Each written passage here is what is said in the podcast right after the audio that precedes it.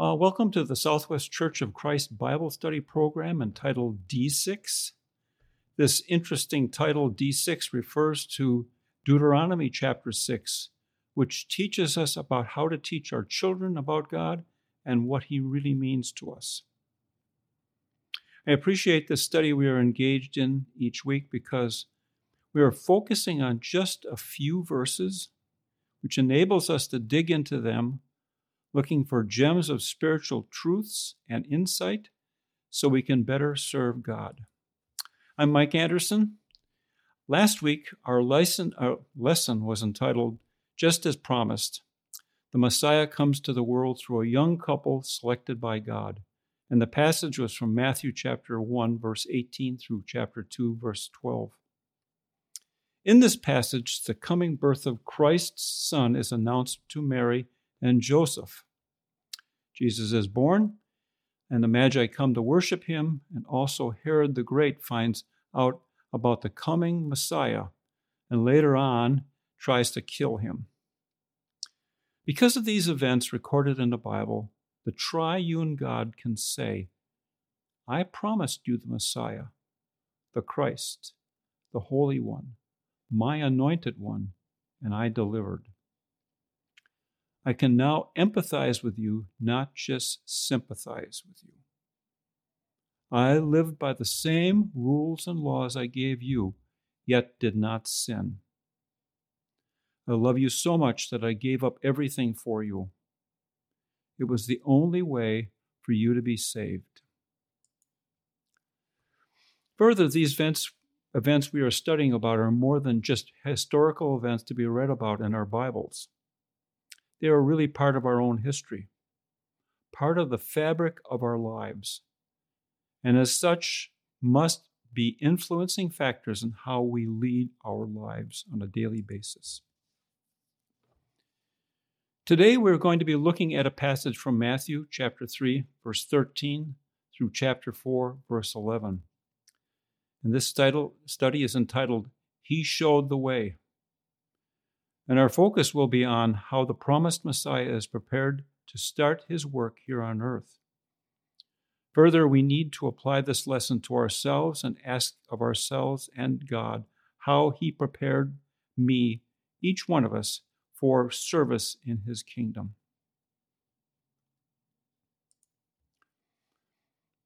The main events in this passage Jesus is baptized by John, and then God's Spirit comes on him. God makes a dramatic pronouncement and approval of his son. Jesus is tempted by the devil during 40 days of fasting in the desert. And because this is not just an intellectual study, we need to consider the implications for all of us. Matthew chapter 3, verse, starting in verse 13. I'm reading from the NIV version. Then Jesus came to Galilee to the Jordan to be baptized by John. But John tried to deter him, saying, I need to be baptized by you, and you come to me? And Jesus replied, Let it be so now. It is proper for us to do this to fulfill all righteousness. Then John consented. It's interesting Jesus, John, John rightfully says to Jesus, you know, why are why am I doing this for you? You should be doing this for me. You don't need to be baptized, and that's very true. Um, but Jesus is setting an example for us by doing what God wants us to do, and really, it's, um, it, it buried in Jesus' statement is the is the important nugget. It's to fulfill all righteousness. And when you think about what is righteousness, righteousness is simply doing what God wants you to do. And so, therefore, God wanted this to happen. Starting in, uh, picking it up in verse 16. As soon as Jesus was baptized and went up out of the water, at that moment heaven opened and he saw the Spirit of God descending like a dove and lighting on him. And a voice from heaven said, This is my Son, whom I love with him I am well pleased. This is an interesting passage because in this we see the Father and the Son and the Holy Spirit all working together as they always do. And we see that the Spirit of God comes on Jesus after he's baptized, just like the Holy Spirit comes on us when we're baptized as well. And God is happy about that. Picking it up again in verse uh, chapter 4, verse 1. Then Jesus was led by the Spirit into the desert to be tempted by the devil. In, in the Gospel of Mark, the words used are very strong.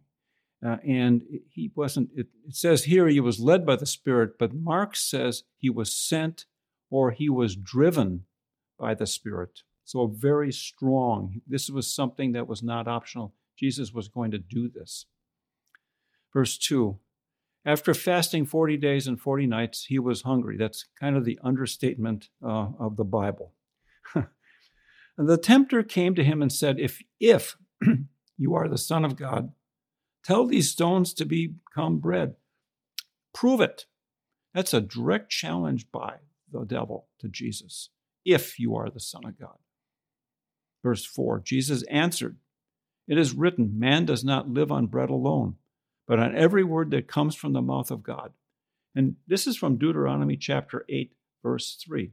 So you notice that the devil challenges him, if you are the Son of God. And Jesus doesn't try to argue with him, he simply comes back with um, a passage from Scripture. The second temptation starts in verse 5. Then the devil took him to the holy city and had him stand on the highest point of the temple. If you are the Son of God, he said, throw yourself down, for it is written, he will command his angels concerning you, and they will lift you up in their hands, so that you will not strike your foot against a stone. This is from Psalm uh, chapter 91, verses 11 and 12. And here we see that the devil can, can quote scripture too, but it's still a direct challenge to Jesus. Prove it. And again, starting in verse 7, Jesus answers him the same way, and he says, and ans- Jesus answered him, It is written, Do not put the Lord your God to the test. And this comes from Deuteronomy chapter 6, verse 16. Jesus here is saying, I am God. Don't put me to the test. It's a clear and direct answer to the devil. The third temptation starts in verse 8. Again, the devil took him into a very to a very high mountain and showed him all the kingdoms of the world and their splendor.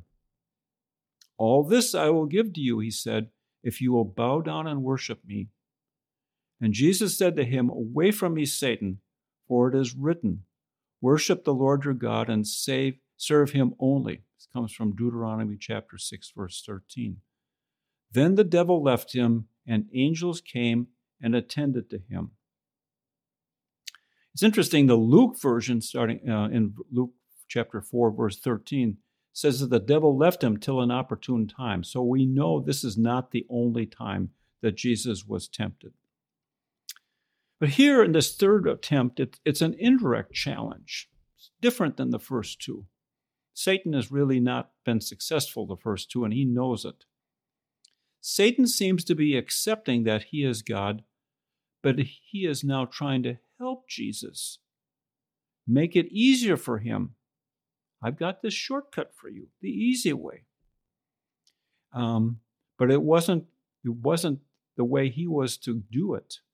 And Satan here is, makes the assumption, or lies really, that he has the power to give Jesus this. And he doesn't. And he's just trying to indirectly kind of side up to Jesus and say, I've got this easy answer for you. And of course, Jesus rejects him. In this, pa- this overall passage, Jesus is baptized by John, and then God's Holy Spirit comes on Jesus, just like he does with us when we're baptized. And the Father dramatically says, This is my Son whom I love, with him I am well pleased. And when we obey God, and when we're baptized, God is also pleased with us. Jesus is setting an example for us by doing what God wants. He wants us to do what he tells us to do. Jesus' temptation by the devil during the 40 days of fasting in the desert, and Jesus uses scripture in each case to deal with the temptations. With us, we need to have scripture built into our heart. It's part of us. So that when temptations come, and they will come, that we're able to handle it, that we're able to refute those temptations. And Jesus doesn't accept Jesus, Satan's lies, but obeys God fully. Not, no shortcuts. He does not accept the shortcut approaches. He is going to go to the cross. He's going to go through all the things that he has to go through. He is going to die on the cross, and he is going to be raised and then ascends into heaven. There's more to this than just what happened to Jesus. Um, there are further implications for all of us in this. God prepared Jesus for his ministry. And he prepares us for what he wants us to do also. God was carefully, carefully prepared Jesus, and he is carefully preparing us today. And as, as it is with Jesus, that preparation may not be easy, it may be difficult. And we will face temptations, and we will have to stand up to the devil, and we will have to do the right things. Again, an overarching uh, takeaway is these events that we study about are more than historical events to be read about in our Bibles. They are part of our own history, part of the fabric of our lives, and as such must be influencing factors in how we lead our lives. The Bible is not just a history book, but a book designed by God to help us live for Him. Thank you for listening to this program and opening up your heart to God's Word. And next week, uh, it'll be Randy Young with a, a, lesson entitled Attitude Adjustment, and it will be from Matthew chapter 5, verses 1 through 48. Thank you very much for, very much for your attention. Goodbye.